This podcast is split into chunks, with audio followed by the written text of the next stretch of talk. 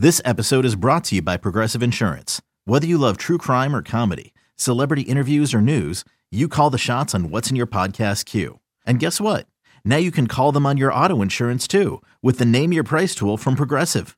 It works just the way it sounds. You tell Progressive how much you want to pay for car insurance, and they'll show you coverage options that fit your budget. Get your quote today at progressive.com to join the over 28 million drivers who trust Progressive. Progressive Casualty Insurance Company and Affiliates. Price and coverage match limited by state law. Robert Half research indicates 9 out of 10 hiring managers are having difficulty hiring. If you have open roles, chances are you're feeling this too. That's why you need Robert Half. Our specialized recruiting professionals engage with our proprietary AI to connect businesses of all sizes with highly skilled talent in finance and accounting, technology, marketing and creative, legal, and administrative and customer support. At Robert Half, we know talent. Visit RobertHalf.com today.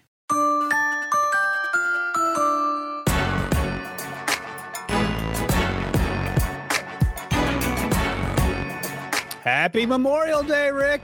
This is with the first pick, the CBS Sports NFL Draft Podcast. This is episode 55. I'm Ryan Wilson. That's Rick Spielman.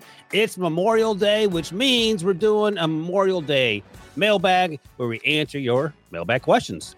Uh, Rick, if you guys are watching on YouTube, um, I hope you're wearing sunglasses. If you're not, go over to YouTube. You can see Rick's Memorial Day celebratory shirt. It's uh, blue with yellow palm trees, and Rick's biceps are a bulging. Rick, so why don't you give us a quick uh, rundown on that shirt and what you're thinking here? Yeah, it's a uh, deep ocean blue uh, with pink and green palm trees on it, and I'm getting in the spirit of Memorial Day today. We're going to have a great time with our family. We're probably going to make it a beach day today.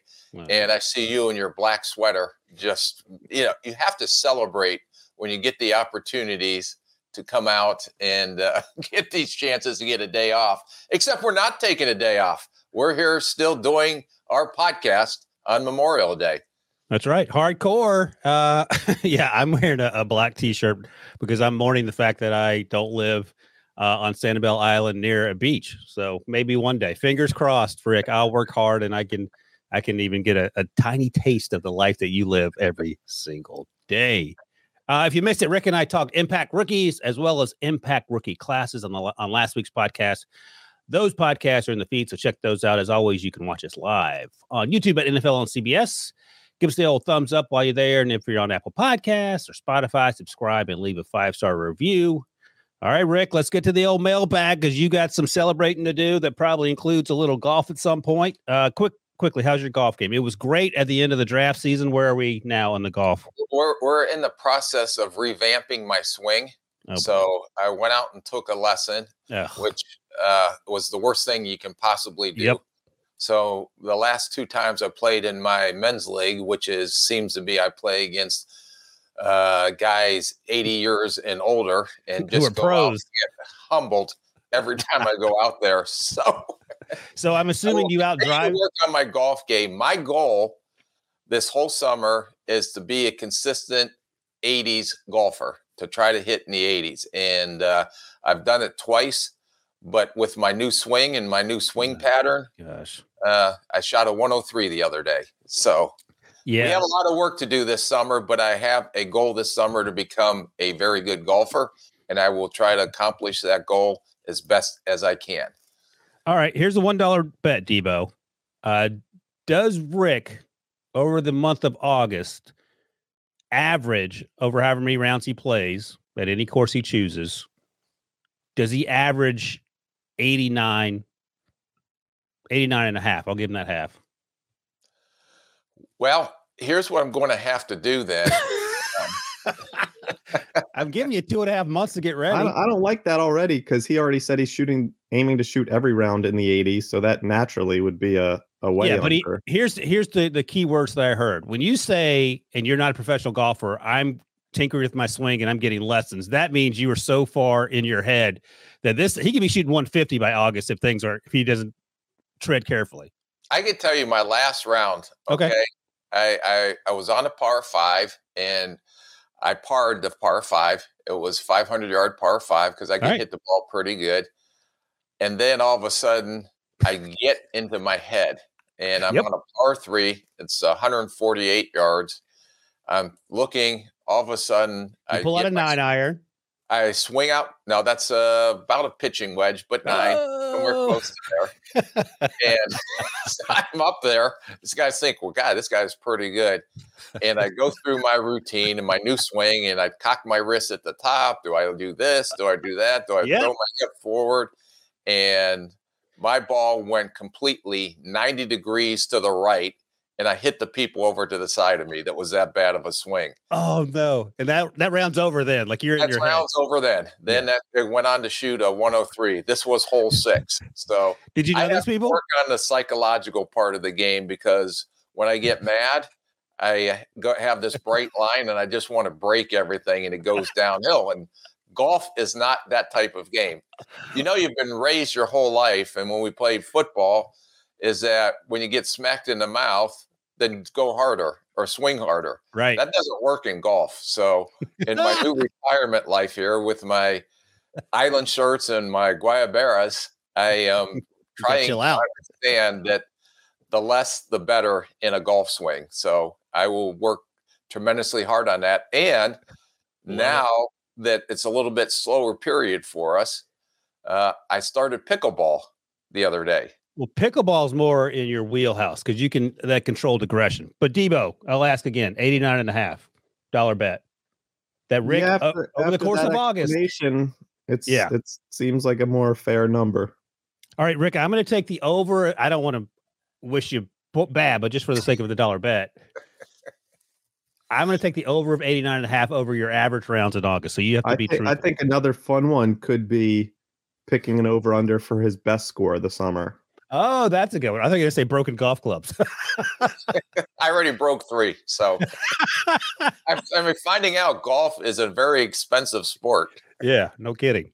All right, so we'll do uh you you like the under 89 and a half over the course of your rounds in August? Yeah, and I, I will have to, in order to, not that you question my integrity, Yeah, I will send this a snapshot of my GHIN scores. So they There you go. in there.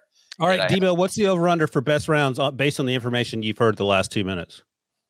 I mean, he can have one that just comes out of the blue, like Yeah. an 80, 84 and a half. Oh, I might take Why I was going to take the under on that. Is that why are you laughing? I, I- I just don't see that in my future. I appreciate, I appreciate Debo's confidence in me. I just, you know, now it's going to make me go. Like yesterday, I was so mad. I had some time off. I hit three giant buckets of balls yesterday for two hours in the sun. Which is by the way, Hands are all blistered right now. useless. Like you were so angry that you made yourself worse by swinging. Your, your hands were numb. You probably you said you have blisters. That's didn't make it. You don't need to hit two thousand balls after you play a bad round. I take it back. This guy is a complete head case. He's not shooting. He's not breaking a hundred this summer. he is a mess. No, yeah, it, it means I just got to hit more. So I should have hit three hours of golf balls instead of two yesterday. power through it. fault. All right, so I'm going to take the over 89 and a half, Debo, for the average score over the rounds because he's going to have some ones where he gets so angry that he drives a golf cart, cart into the to the lake. And then I will take the under of 84 and a half. I think he gets hot one round. He can't even mess it up with his with his mentals. he's going to power through. He's going to be in the zone like Mark Lemke back in uh what was that? 1991 or whatever when he got red hot in the playoffs. To have a Limke round. So I'll take the under 84 and a half on the single round over 89 and a half for the month of August. All right, I'll, I'll take that challenge, and then uh, that'll, you know, now I know I'm going to have to go do a lot of extra work at the golf range, and our club is still closed because there's no golf course since the hurricane. Oh, So, but we do have the driving range open, and I have to hit golf balls into uh, the water because the range does not have. It's not a land range; it's a water range. Do they know that you're hitting it into the water, or are you just doing it on Yeah. your own? So I pulled up there yesterday because I was so mad. So I've been going over there every day, and it's guy. just and they're redoing everything, the clubhouse, everything. And a guy came out with a bucket that was the size of this desk I'm sitting at right now. he was madder than you. No, he, he knew he knew that I'm I kind of get obsessed with something, and right oh, the now bucket was for you. the bucket was for me. Oh, as soon as he see me, he goes, I know instead of you running back and forth to the clubhouse, uh, digging balls out, here is a bucket. Enjoy yourself. So, so if I had to guess, the manager said, "Hey, bring that bucket to Rick because if he hurts himself carrying that bucket, we're going to be out 500 bucks a day. So make sure he doesn't hurt himself carrying the balls to the driving range." Smart, smart guy. All right, let's get this thing going here. Now we have something to look forward to, Debo, over the next few months. I don't know how you ever be, how you ever beat Pete Prisco in golf. Not that he's good, but he's such a uh, little nappy, uh, uh, what's the word? Yappy little uh, ankle chihuahua. biter. Yeah, yeah. He's a little chihuahua. How does he not get in your head?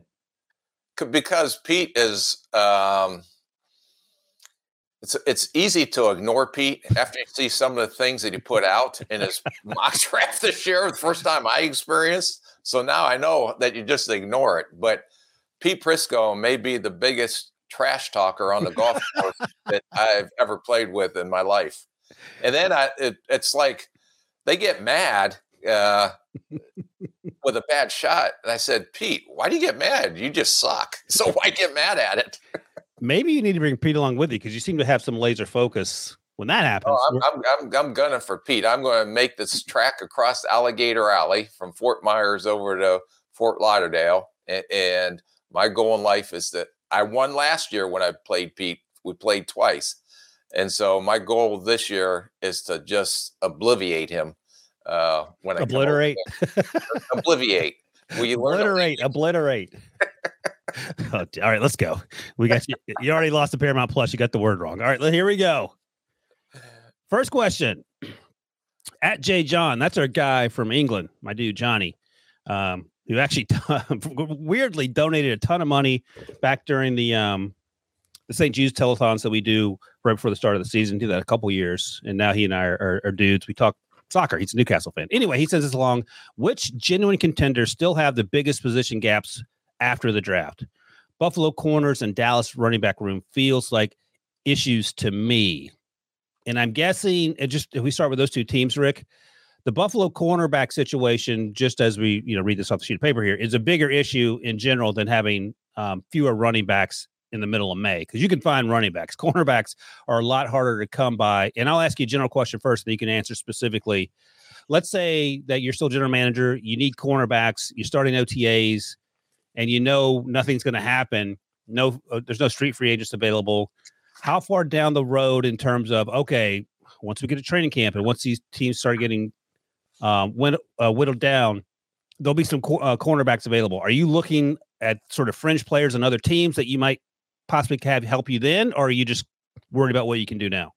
No, you you, you know you're not going to be able to get anyone probably this time of year. Uh, you know, unless you go out and trade for someone and what we did was as we got prepared for the training camp and preseason, we really tried to look at the teams that had a lot of depth at corner and then that they may have a difficult cut. So those were the teams that I tried to look at.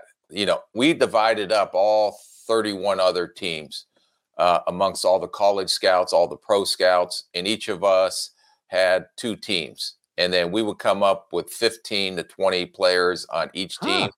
that were fourth round or lower or potential bubble players or potential cap casualties because still teams may go ahead and try to uh, make a roster move to make sure they have enough in their budget to get through the season you know um, and that's a whole nother rabbit hole to go down mm-hmm. sometime but we really try to hone in on that and where the depth was. And if you're looking at corner on other teams, and then monitor that situation as you go through training camp, as you go through the preseason.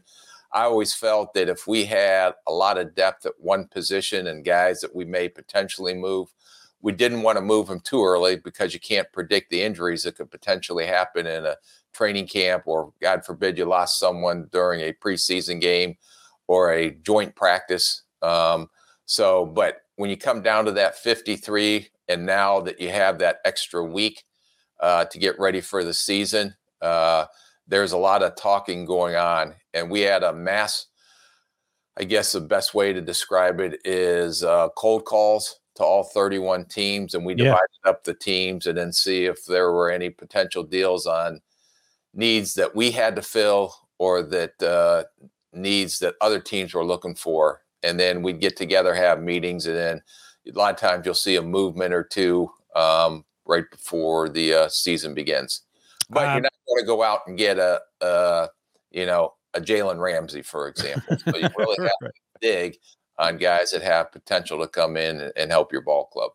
Uh, let me ask a follow up. Is I'm guessing it's not the free for all frenzy that trying to sign a bunch of undrafted free agents becomes moments after the draft. But once players start getting cut in August, is there some frenzied element to it, or do you have a Oh, yeah. sense? Okay, there is. Yeah, I could tell you this um, that we would get that wire when everybody uh, cut down to the 53 Oh, so Uh, no one gets any like early information. Everyone gets the wire at the same time. at the same time. So we usually got it or, or uh, from the league or received it from the league around seven seven o'clock, six thirty, seven o'clock. All of our reports, which we probably, like I said, twenty reports times thirty-one teams. That's a lot of reports, and then we would put them in categories.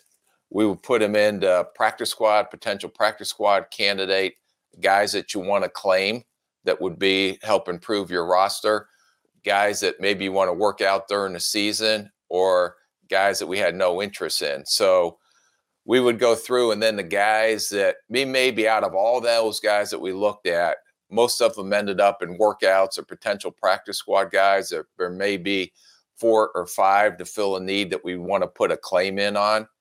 And uh, when the coach, so we would sit there from seven at night, usually finished about two in the morning. Jeez. uh probably you know i just slept at the office because when the coaches come in the next day they're getting ready for the season uh getting ready for game planning all that stuff for the opener. When they came in at 7:30 we would have a meeting with the coaching staff. And these are the guys went through everybody that got cut the guys that we had an interest in and the guys that we felt we wanted to claim and if we claimed a guy who are we going to cut Mhm. so it's a whole nother process. That's probably the longest day besides getting through the draft and college free agency, the 53 man cut down. And there's a lot of phone calls going on back and forth right before that deadline is where you have to turn in your 53 man roster. All right, so yeah, that actually is a, that's a lot of moving parts because I would imagine the coaching staff maybe likes a player they've been working with all summer.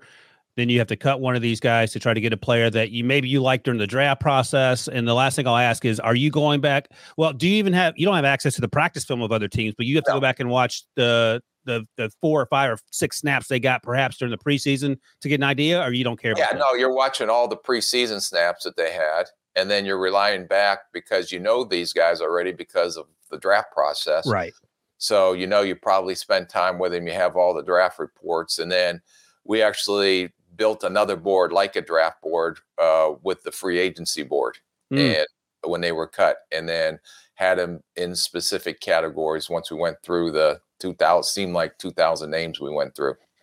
And then it's a matter of are, are all the contracts the same, or maybe you pay somebody a little more like you do with undrafted free agents? Uh, if you claim them, you're just claiming that contract. Oh, right. That's right. That's right. So yeah, you don't have to worry about that. So If that's one less thing. yeah, that's one less thing. If you don't claim them, then you know we had a group of guys that we would bring three or four guys in that didn't get claimed um, if they didn't get signed back to the original team's practice squad. So Gotcha. there's there's a whole another process and method to the madness that I don't think people realize No.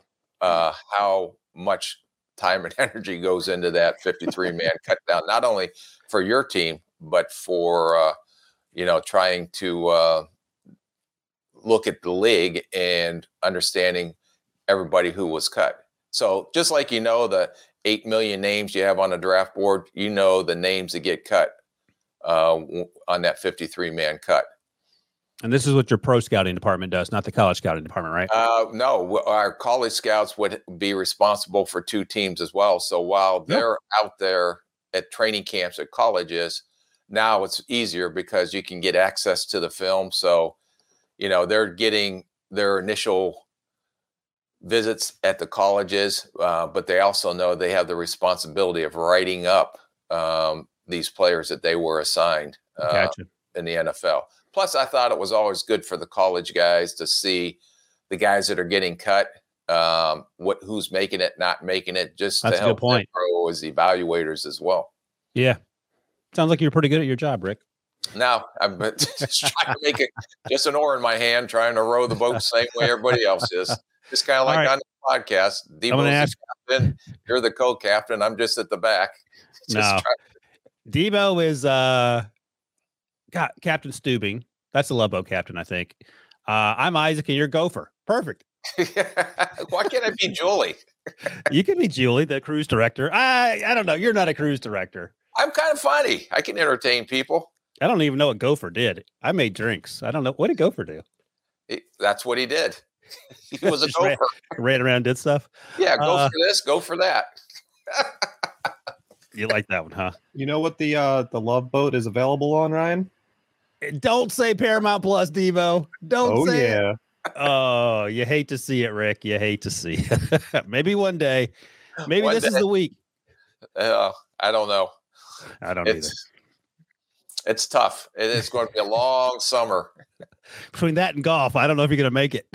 Yeah, no, I was trying to get to bed early last night. My wife came by and she says, "You're going to bed?" I got no. I got to study for all this trivia stuff. I'm trying to win us Paramount Plus. Plus, and right now I'm not doing very. I'm over and trying Uh-huh. to get the uh, Paramount Plus app.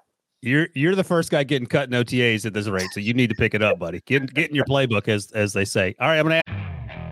Okay, picture this. It's Friday afternoon when a thought hits you. I can spend another weekend doing the same old whatever, or I can hop into my all new Hyundai Santa Fe and hit the road. With available HTRAC, all wheel drive, and three row seating, my whole family can head deep into the wild. Conquer the weekend in the all new Hyundai Santa Fe. Visit HyundaiUSA.com or call 562-314-4603 for more details. Hyundai, there's joy in every journey.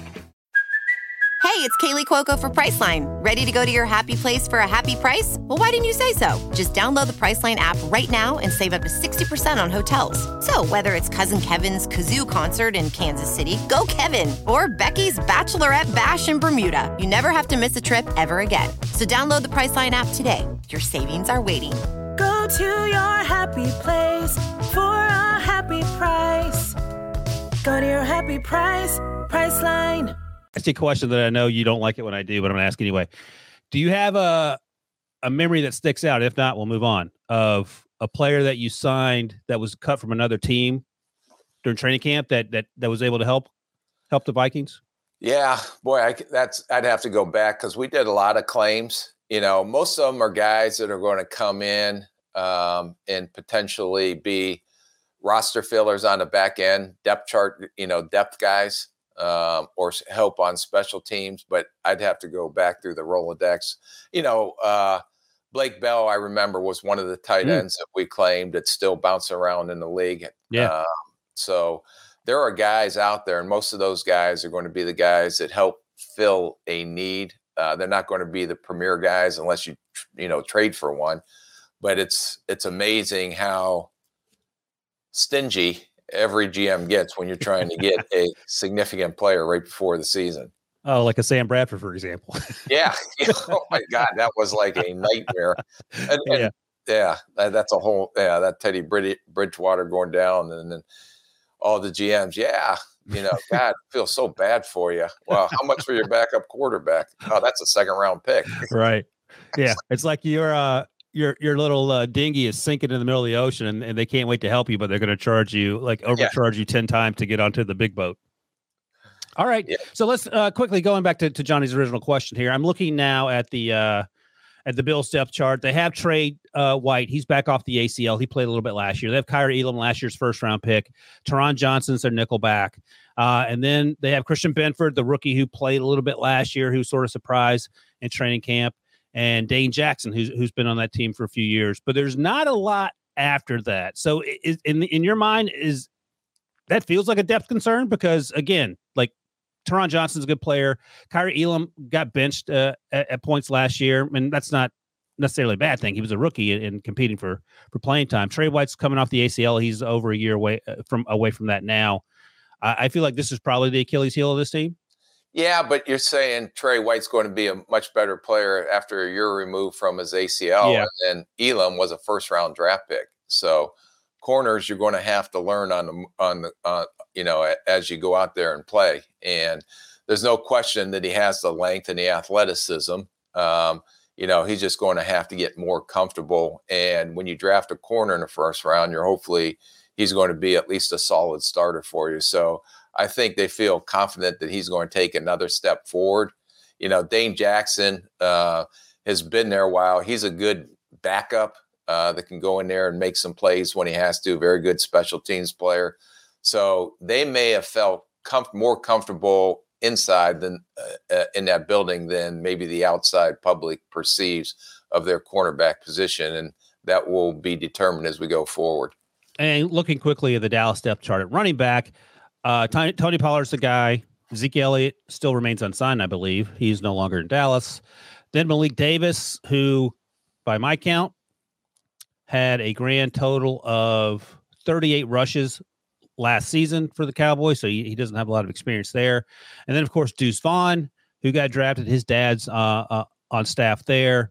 He's 176, 5, 5, I think. So he's not an every down back for sure. Then they have Ronald Jones, uh, who played previously in Tampa Bay, and Rico Dowdle. Uh, that feels a little light, but again, this of all the positions that you need something, you could get these guys in August and feel a little better, I would imagine, right?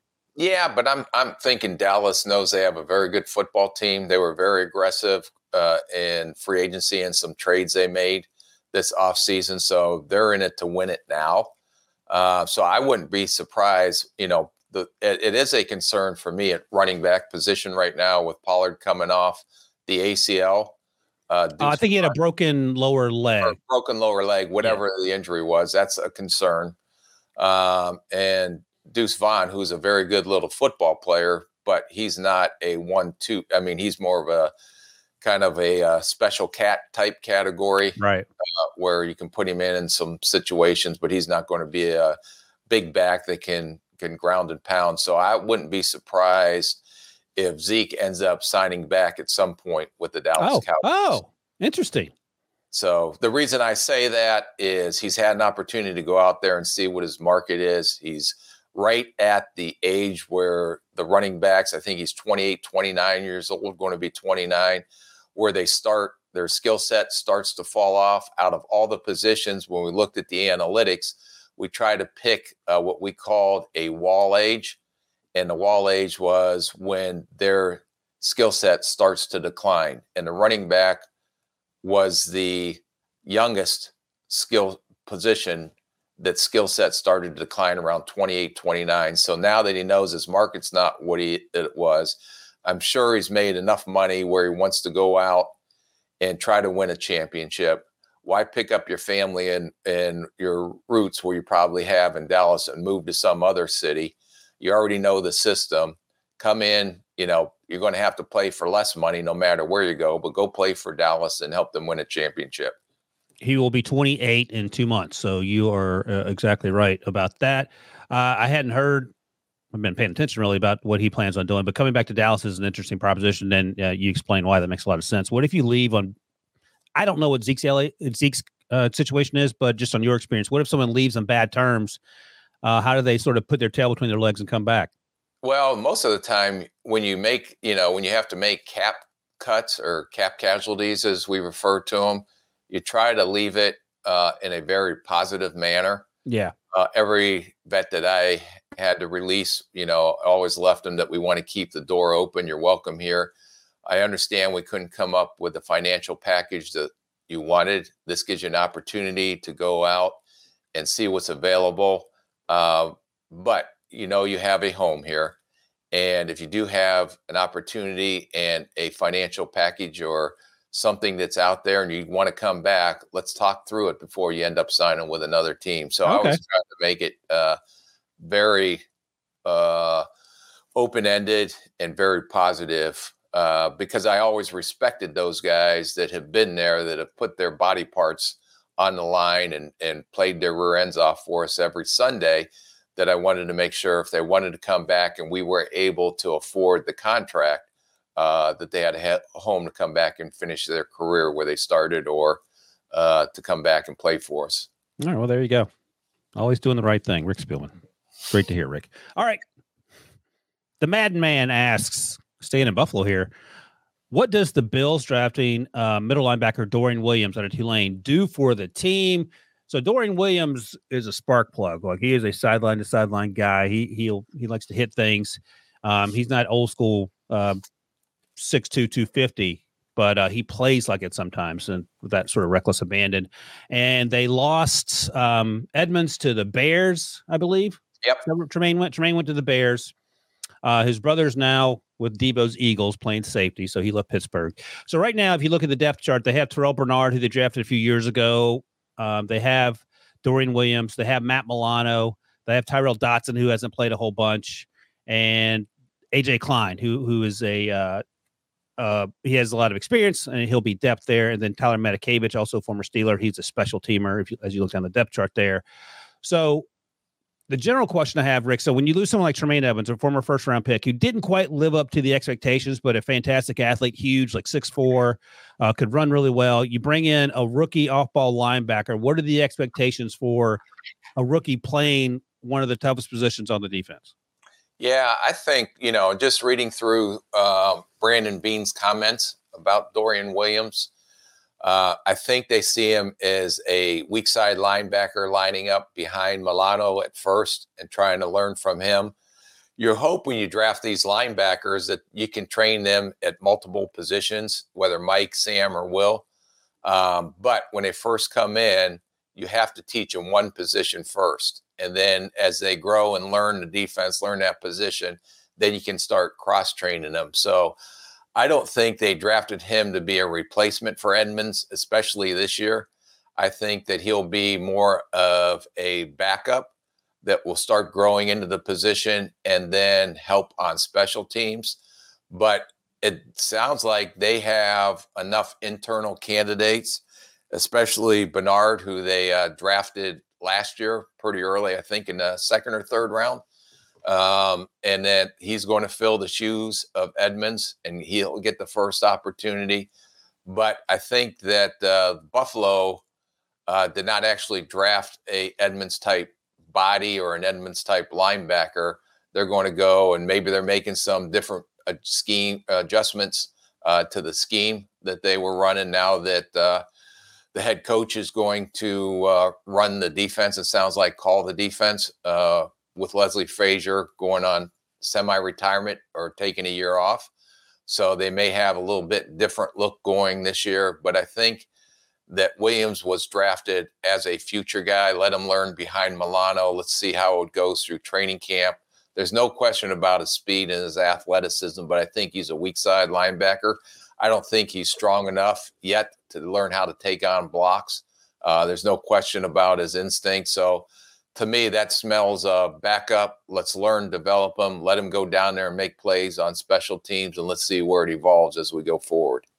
Terrell Bernard, third round pick last year out of Baylor, 6'1, 224 coming out.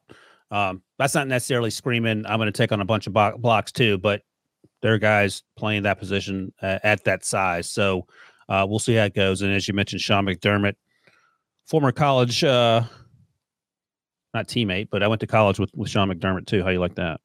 Jeez, you got all connections all over the world. So if you add up Mike Tomlin, yeah. Sean, Sean McDermott, and me, we are worth tens of millions of dollars, Rick. Just so you know. and you're the tens of dollars. I provide the ten; they provide the millions.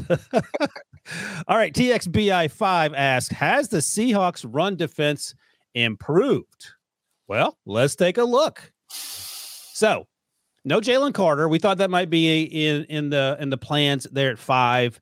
They moved off to Jalen Carter. No Tyree Wilson. We thought that might be a situation, but he ended up going to Vegas. There were some foot concerns by some teams. Vegas didn't care. Hopefully, he's healthy and has a great career. Uh, instead, what did they do? So they got Devon Witherspoon to pair with Tariq Woolen. So that doesn't necessarily help the run defense, although it does in some level. Let's start there. So Devon Witherspoon actually does help the run defense, but in a, uh, a unconventional way, right?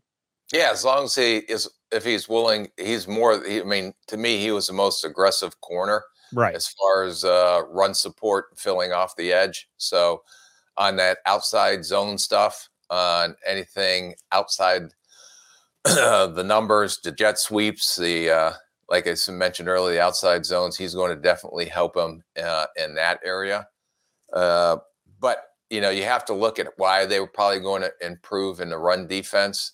Uh, they went back, brought Bobby Wagner, which I think will be a huge help for them, who uh, man the middle and is kind of the leader of that team. And I really like Cam Young uh, when he came out of Mississippi State. Mm. He's a two down nose tackle, not a great pass rusher, but he can hold the point. He's instinctive to get off blocks. Uh, he does have some twitch to him, uh, moving up and down the line laterally. Uh, so I think that Witherspoon, but Cam Young and signing Bobby Wagner will definitely uh, help improve their uh, their their their run game. Their, well, also getting Jamal Adams healthy would be a huge get. He is routinely leads defensive backs in sacks because he plays close to the line of scrimmage and he's actually really good as a pass rusher. Uh, so that stands the reason that if he's near the line of scrimmage and he likes to make tackles, he'll help against the run as well. They got Dre'Mont Jones from Denver. Uh, they got um, who else they get there? They got uh, there's someone else I was looking at earlier. Uh, Mario Edwards, they got from Tennessee. They had depth there. As you look over their roster here, uh, Nwosu they got from the Chargers. Uh, so the issue last year was their front seven, and it feels like they did a lot of things to address the front seven. Derick Hall, they drafted on day two, the uh, edge rusher out of Auburn, a little juice there. He sort of feels like a Darrell Taylor type player. I think Jordyn Brooks is battling an injury, so we'll see where he is by the time the season rolls around. Uh, but they have a lot of good athletes. Boye Mafe is a guy they drafted last year in the second round out of Minnesota. Uh, who should improve. We talked about Kaiir Elam getting better in year two. You would expect Boye Mafe to do the same. Uh, good athlete. Devin Bush out of Pittsburgh. Uh, didn't work out in Pittsburgh. We'll see how he works out as a backup at the linebacker position. Any of these names among the top, uh, the, the, the front seven that you think has a, a chance to be sort of a difference maker? Yeah, Dre'Mont Jones. I think that was uh, he has an opportunity. I think he's a defensive end slash tackle that's not talked about a lot, but he brings a lot of value to him both as a run defender and pass rusher. And I can't tell you probably how excited they were to get, even though he's longer in the tooth and coming towards the end, uh, to have a leader uh, like Bobby Wagner, who is still very instinctive. Right. Um, and that will definitely shore up that uh, that run defense for them. It is not crazy to think that Seattle wins this division, right? No, not at all. I think yeah. they're going to push San, San Francisco has a very talented roster. Um, Big question mark at the biggest position. Quarterback. Yeah. But not kicker. They drafted a kicker in the third round. well, we'll see. 99th overall, Mr. Moody. Yeah. All right. At Stub 67 asks, how do you think the potential rise of the XFL, USFL, et cetera, impacts the recruitment process of NFL teams? So what we're seeing, and our guy Emory Hunt is all over this because he never sleeps and he covers every league on planet Earth. Uh, he'll let you know when uh, a player from one of these other leagues gets a tryout or an invite to an NFL camp. What is the process like from the general manager's perspective when you see these leagues going on? How do you have scouts who have other responsibilities keep an eye on what's going on in these professional leagues? Yeah, that falls under the pro department. So okay. those guys uh, are they're involved in the draft, but not as deep as the college guys. They may be some cross check checking doing from the pro department, but their responsibility is to cover the XFL, to cover the USFL, to cover the Canadian League, to cover anything coming out of the Arena League. So they are monitoring not only all 32 teams, but also all these other leagues that are popping up. And you know, so like the XFL, they'll get all the tape from the XFL. There may be three or four or five guys that pop out of these leagues, just like you're covering the Canadian League, like we did. Part of our pro department's responsibility during the season was they're doing their assignment, their teams, and evaluating the teams and doing the advanced scouting, but they're also breaking down uh, the Canadian League. So in December, when the Grey Cup was over, we actually had our Canadian Combine so we'd bring in the top six, seven, eight players from Canada that they wow. identified had a combine during a season when it was eligible for them to work out and try to identify one or two of those guys to potentially sign. Uh, you know, once you became, uh, once they were eligible to sign with us, they had to be in their option year. So in order for them to, for t- NFL teams to look at, but the XFL, I don't know the exact language, but I'm assuming that they are free reign to uh, sign with any team after the season, XFL and USFL guys. My, I don't know if I may be crazy here, but thinking of Yes. What would it be interesting? Like I asked this question and I didn't get a, a direct answer. Was if an XFL player, because their season just ended, and uh, they didn't get signed by an NFL team, can they jump over to the USFL now uh, since they're playing and the XFL season is over? Which I don't think their contract allows them to do that No. but especially a kicker or punter. Hey, I just kicked and punted in the XFL. Uh, maybe I can go make a few more bucks and, and do the same thing. That'd be a lot of football, you know, to play you know. XFL, USFL, and then hey, I'm going to go to an NFL camp right after this. Maybe you should play in the USFL this season so you can take some of that aggression out on the golf course and you can channel it towards USFL. That'd be fun. Hey, let me ask you, you How know, about this crazy concept? all right, what? Do you ever think that the XFL and the USFL would ever kind of play their seasons simultaneously, and I then ha- have an XFL champion, a USFL champion, and then have a the two champions play each other other for a world title? You could Kind of like I was thinking back in the day, right when the was the American Football League, and eventually they ended up uh, combining, and that's what became the NFL.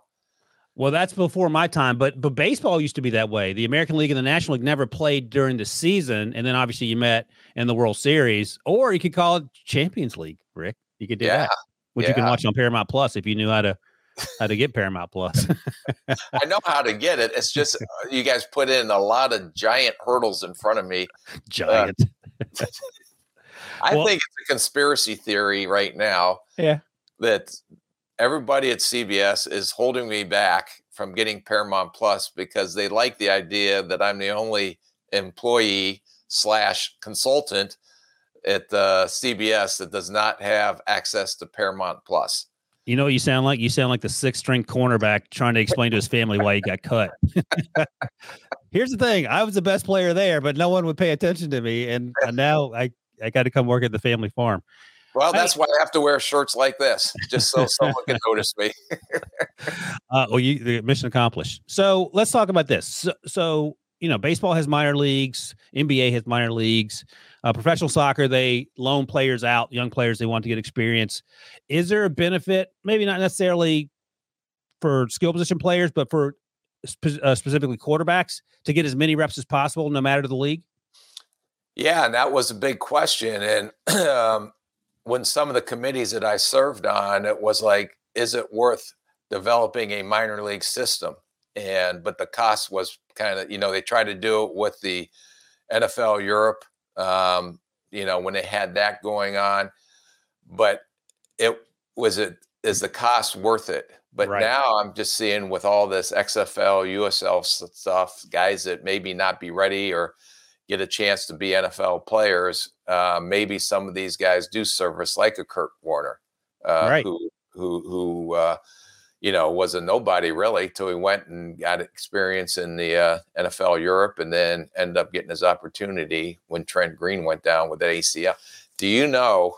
This is a this is a trivia that I was at that preseason game when Trent Williams they were playing at the I was in the uh, St. Louis Rams, the dome they played in in St. Louis, and I believe they were playing the LA Chargers. Debo, our crack spot uh, boss, can check this, but I think they were the LA or was the San Diego Chargers at the time in a in a preseason game, and Trent Green went down, and it was so doom and gloom because they lost Trent Green, but no one knew who Kurt Warner was at the time.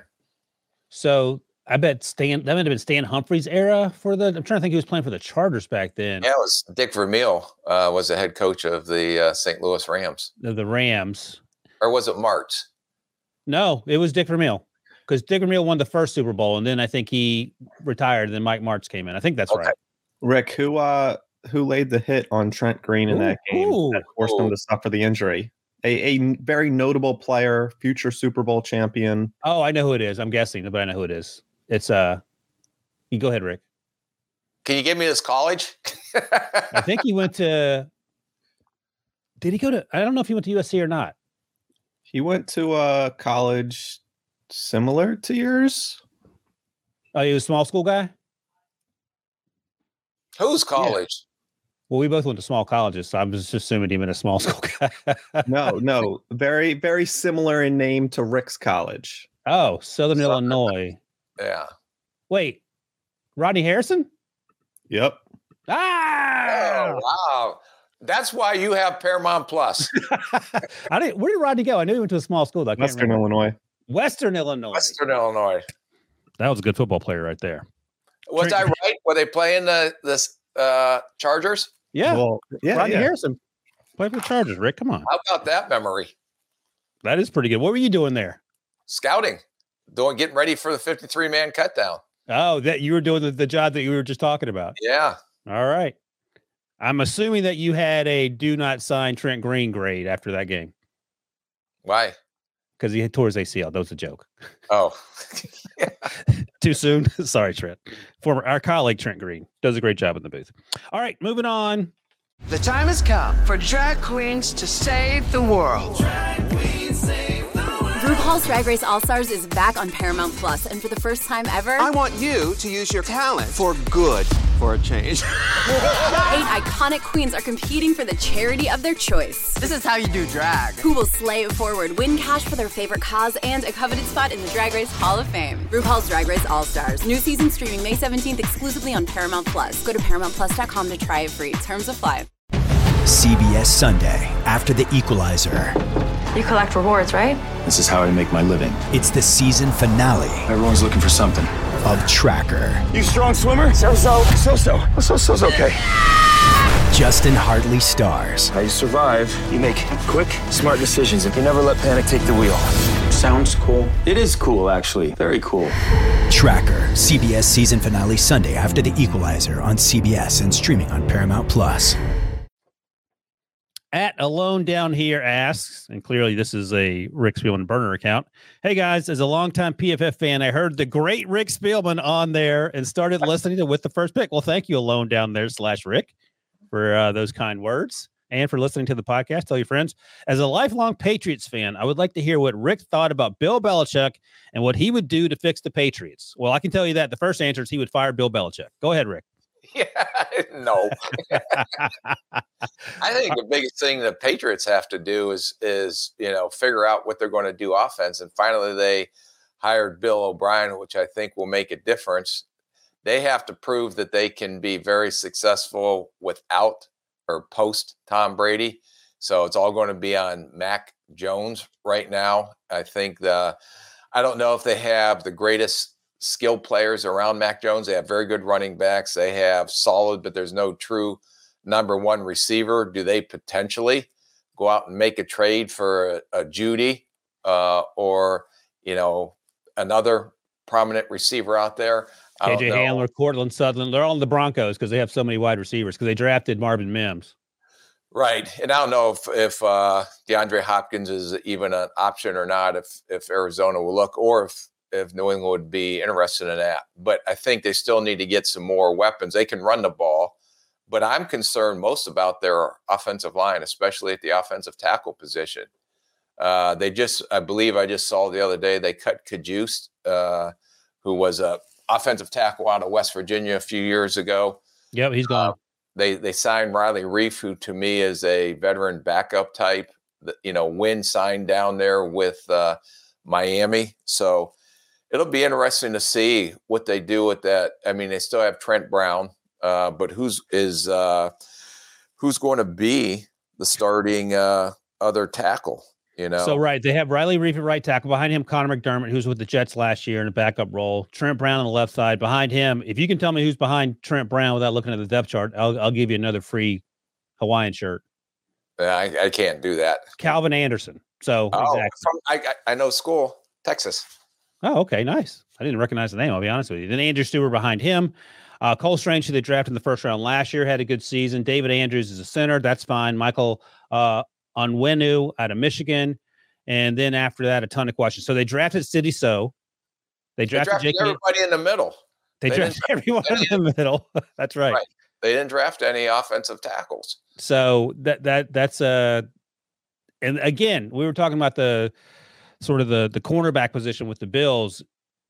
Tackles, I would imagine, are much harder to find once cut down day happens around the league in August. And when it does happen, I would imagine there's more of a frenzy there than any other position.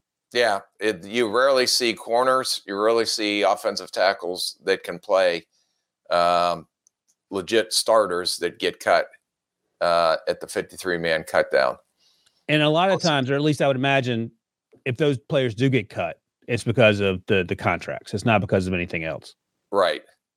So yep. then you have to sort through that. But then here's the other caveat is that some of these guys that get cut that are vested veterans, you may not want to sign them week one because that if you sign them as a vet and they're vested, then that contract, even if it's minimum, is fully guaranteed for the rest of the year. So a lot of times you'll see teams wait till week two before before you sign some of these vested veterans that get cut. The Steelers used to do that every year, the last two or three years with Charlie Batch, the backup quarterback. They would cut him in the last after week four preseason game, and they would just have him hang around and then sign him after the first week one game for the reasons you're talking about. And I, obviously, there are conversations where look, this is what we're going to do, so don't go anywhere. And I'm guessing if if you get opportunities, let us know. Is, is the situation? Yeah. Oh yeah. No, but most of the time you you you unofficially, hey, we want to try to sign you back. I know you're a free agent. You can't have drawer, you know, drawers in the deal or deals in the drawer. Yeah. Uh, you know, you have to wait till they clear and all, all that other stuff, and you can tell them you have interest. And usually, most of the time, they want to come back to where they started. When you said drawers, think- Yeah. So you just got to be careful of the rules there too. But a lot of guys, the vested veterans, especially, have been with that team for a long time, probably aren't going to go anywhere because they're not going to get much money anywhere else either. so what did you think about Bill Belichick? You didn't answer that part of the question. Oh, I think he's still one of the premier coaches. Like I don't know, people come into question of you know what he did offensively last year and if that was the right thing for Mac Jones. They still have a very good defense. I thought that their defense played well last year, and they went more. Ryan, I guess would you say of a traditional draft where they actually took players that people knew who they were. They do have untraditional drafts for sure. Yeah, where they were slotted and they got some very good players on the defensive side of the ball. The question is, can Bill Belichick win without Tom Brady? And Mac Jones is their guy right now, and that's yet to be, and we'll see. You know, but he did bring in Bill B- O'Brien, who I have the utmost respect for as an offensive coordinator, and he knows Mac Jones. he know he was successful down at uh, Alabama, so I'm sure there'll be a lot of things that try to fit Mac Jones's strengths as a quarterback, and uh, I think they'll be much improved on offense. Although I still wish they had a premier playmaker, especially at the receiver position. So what do, you remember playing against or yeah, playing against Bill Belichick? Oh yeah, Like I'm trying to think how far back. Well, when I was with Miami, we played against them twice a year in the 2000s, and we played them numerous times when I Oh, was that's the Tom Brady. Minnesota. too. Oh boy. So you've had a long stretch.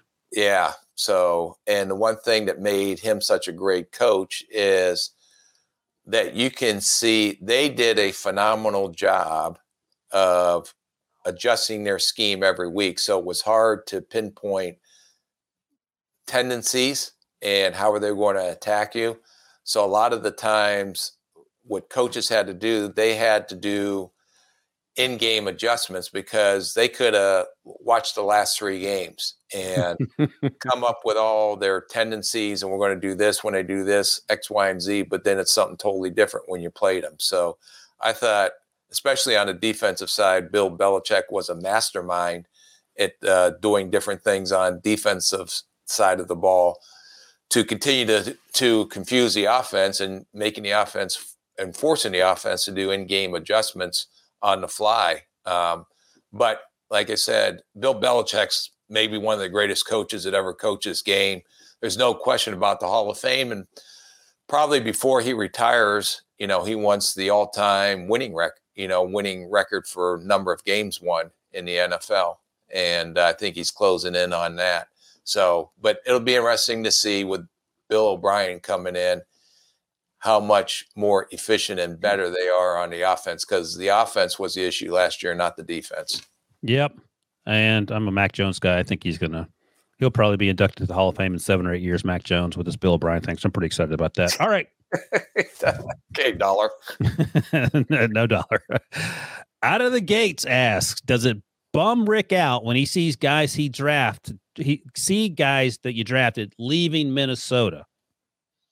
No, it's part of the game. It's and as much as you, you know, it bummed me out when I was the GM there and guys left as I was drafted.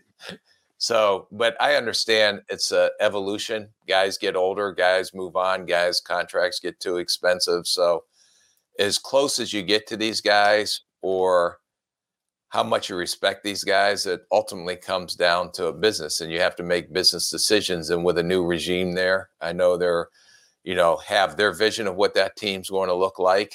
Um, so we'll see how it all plays out, but it's hard to see those guys go because you identify with those guys. But the hardest part of the GM job was also being calloused enough uh, to make the business decisions regardless of the player.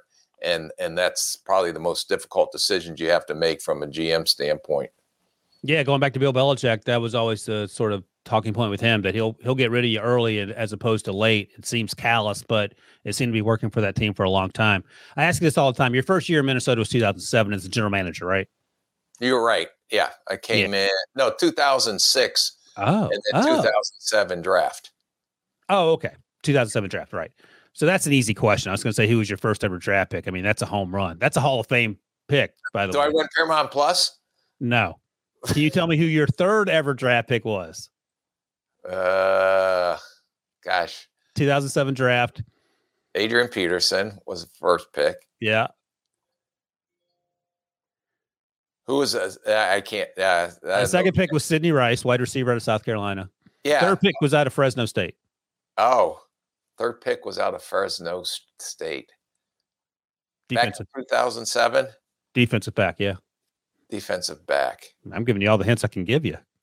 I can't. I'm sorry. I Third round. I, he didn't play a lot, so I don't know if it's injury or what. Marcus McCauley. Oh yeah, yeah. He was injured. He was a corner. Yeah, uh, there you go. Uh, Fresno. You got State. Brian Robison in that draft. Yeah, he was. Uh, we moved up in the fourth round to go get him. Texas. He was, uh, I believe, the premier long or shot put champion. For, oh. It was incre- incredible on how explosive he was as an athlete. yeah, and, shot put uh, is no joke. Yeah, and uh, had a great career for us. There you go. Um, all right, well, got you on the Marcus McCauley one. I was going to give you Paramount Plus too if you told me that one, but you chose not to. Okay. At Skull Chester asks, would Rick consider becoming a general manager again, or is he having far too much fun being a podcast co-host? to, give, to give all this up? Are you kidding me?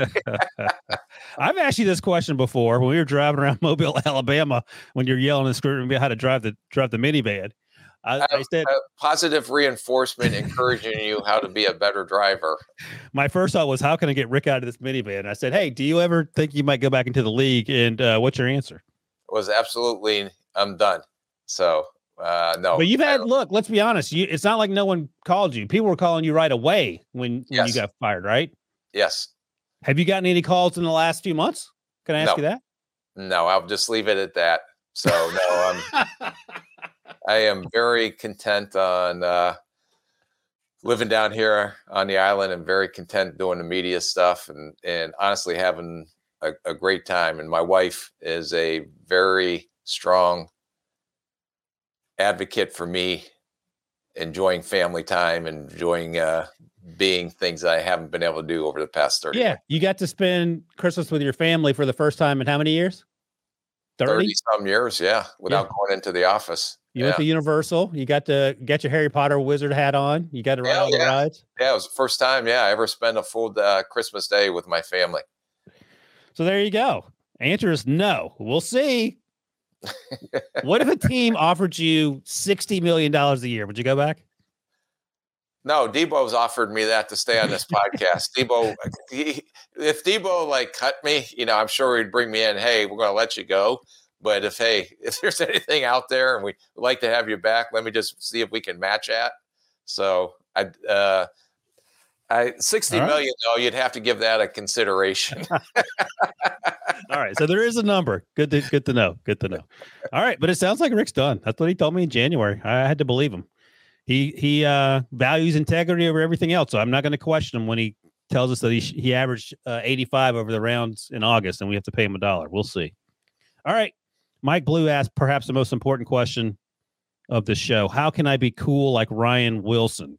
Now, uh, Rick, I'll ask you: How cool do you think I am? I guess that's the, where we should start. what, what what what is he describing as cool? What's his definition of cool? I I have a lot of questions as well. Like if this guy thinks this is cool, he might need Yeah. to get he might need to get Paramount An Plus to see what cool looks an- like. An, an aging uh, bald man who wears parachute pants every day that we were on the road Oh, is not a cool look.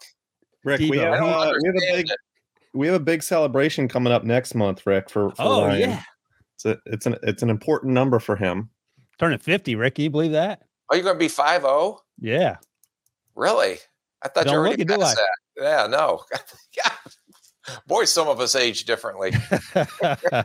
hey, uh, by the way, just so we're clear, Debo, parachute pants, that's what Rick calls joggers. Like he absolutely hates joggers. He doesn't like elastic around the, the bottom of your pants for some reason. He did not like me wearing those on the road. Do you have any other pair besides parachute pants? Yeah, I have a couple. I had to buy some recently though, because I go through phases. I love joggers. He doesn't, it, you know, it's easy. It's comfortable. It's we're at pro days. We're not doing job interviews in a office. Well, I was going to say, Ryan, you need to flash those tattoos that you flashed earlier in the podcast to show, you know, really yeah, Debo, how you like that? Rick's seen Snoopy, right? Have you seen the Snoopy tattoo, Rick? I, I, I am uh, love you as a friend, but I just purely want to keep it there. I don't need to see any tattoos anywhere on your body. Thank you very much. To be clear, like Debo, I never wore anything but sweatshirts around Rick because he likes to, to flash the guns, and I don't want to be out outmanned. So I usually had had my arms covered. Uh, and I mean that shirt. If that shirt is not a kid's medium, uh, let's be honest. All right, so uh, That that that was like uh, one of my bad dad jokes. Although I'm only allowed to have one today, Debo said, so I can't use it yet. All right, Mike. Thank you for the question. I uh, it is tough being as cool as me, but we have uh, a minute left. So Rick, in this minute, as many dad jokes you can rip off because Dynasty Burner asked top five dad jokes, not just any crappy dad jokes. We want the good ones. All right, let's go. Yeah, no, I can only give one uh, because Debo gave me a limit, but I may squeeze in you- two. Whatever you can get to get in a minute. Yeah, okay. Well, unfortunately, did you know Oh God. the person who invented the throat lozenger passed away? And I went to his funeral, but there was no coffin. Oh, God. That's one. Go ahead. We'll we'll rank the ones we get. at that. Huh? We'll rank the ones we get to. That's one, and that one's gonna be pretty low. huh? We're gonna rank them. Go ahead. Give us give us another one. Yeah, someone told me the other day that they looked at me and says, "Boy, you have a dad bod." And I says, "What are you talking about? I thought I had more. I was more of a father figure." Oh my God. That's that's somehow worse than the one you just told. Go ahead. What's next? Uh, Who's got to my it? neighbor the other day, right? I went to his tool shed, and he pointed to a ladder in his tool shed, and he said, "That's a step ladder." I didn't know who my real ladder was. That's slightly better than the last one, but not great. All right, do do another one just so we can have four, and then okay. I'm helping her, learning to help around the house, and my wife asked me if they see. And this is good for you, Ryan. You can use Oh, this good. at home. I'll take notes. Uh, my wife asked me, "Did you see the dog bowl?" I said, "I didn't know he can bowl." All right, Debo, which one? And this is tough. Which one was the worst of those? I think I'm going with number two. Number two was terrible. Yeah. What are you talking about? I think Rick laughed the hardest at himself at the last one. Yeah. Maybe he was just proud of, of getting through most of them. But, no, uh, yeah, it's just like my brother-in-law who was addicted to the hokey pokey. It was Uh-huh. a tough couple of years, but eventually he turned it around. Yeah. you are never ever getting Paramount Plus, just so you know. ever over my dead body. All right, so uh Dynasty Burner, I hope that made your day. Those top five dad jokes, share them at Memorial Day at your barbecue. Uh, do it towards the end of the barbecue because they will kick you out if you stayed early. Um, But uh, that's it. Thank you, Jesus, for wrapping up this thing with with D- Debo. No more dad jokes. Uh, one more. This is to go. All right, one more for the road. What do you got? Huh? Go ahead. One more for the road. Yeah. How much did the uh, pirate pay for his earrings? Uh, I want to say it's like booty. It's not R. What is No. it? A buccaneer. Oh, actually, that's not terrible. That's your best one. That's all right. We're out. We're like George Costanza. We're out. That's it. That's a wrap it. Episode fifty-three. Happy Memorial Day. Happy Memorial Day. We'll see you guys next week.